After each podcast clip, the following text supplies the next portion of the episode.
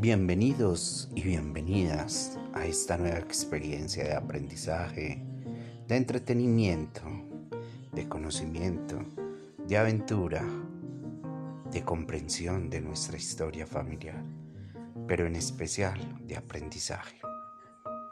Disfrutemos, solo disfrutemos, olvidémonos del mundo y concentrémonos en lo que hoy vamos a reconocer.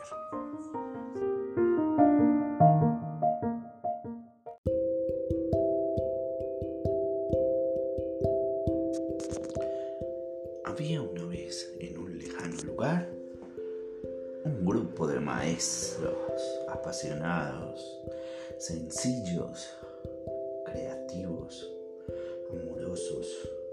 Tenían un sinfín de cualidades. Ellos todos se encontraban trabajando desde su casa, pero los convocaba un lindo territorio, una hermosa comunidad llamada Institución Educativa Rural Nurquí. Esta pequeña era una doncella institución porque apenas contaba con cinco añitos, pero que había logrado en tan poco tiempo una mágica trascendencia para la ruralidad en el occidente de Antioquia. Pero allí ocurrió algo que vamos a conocer.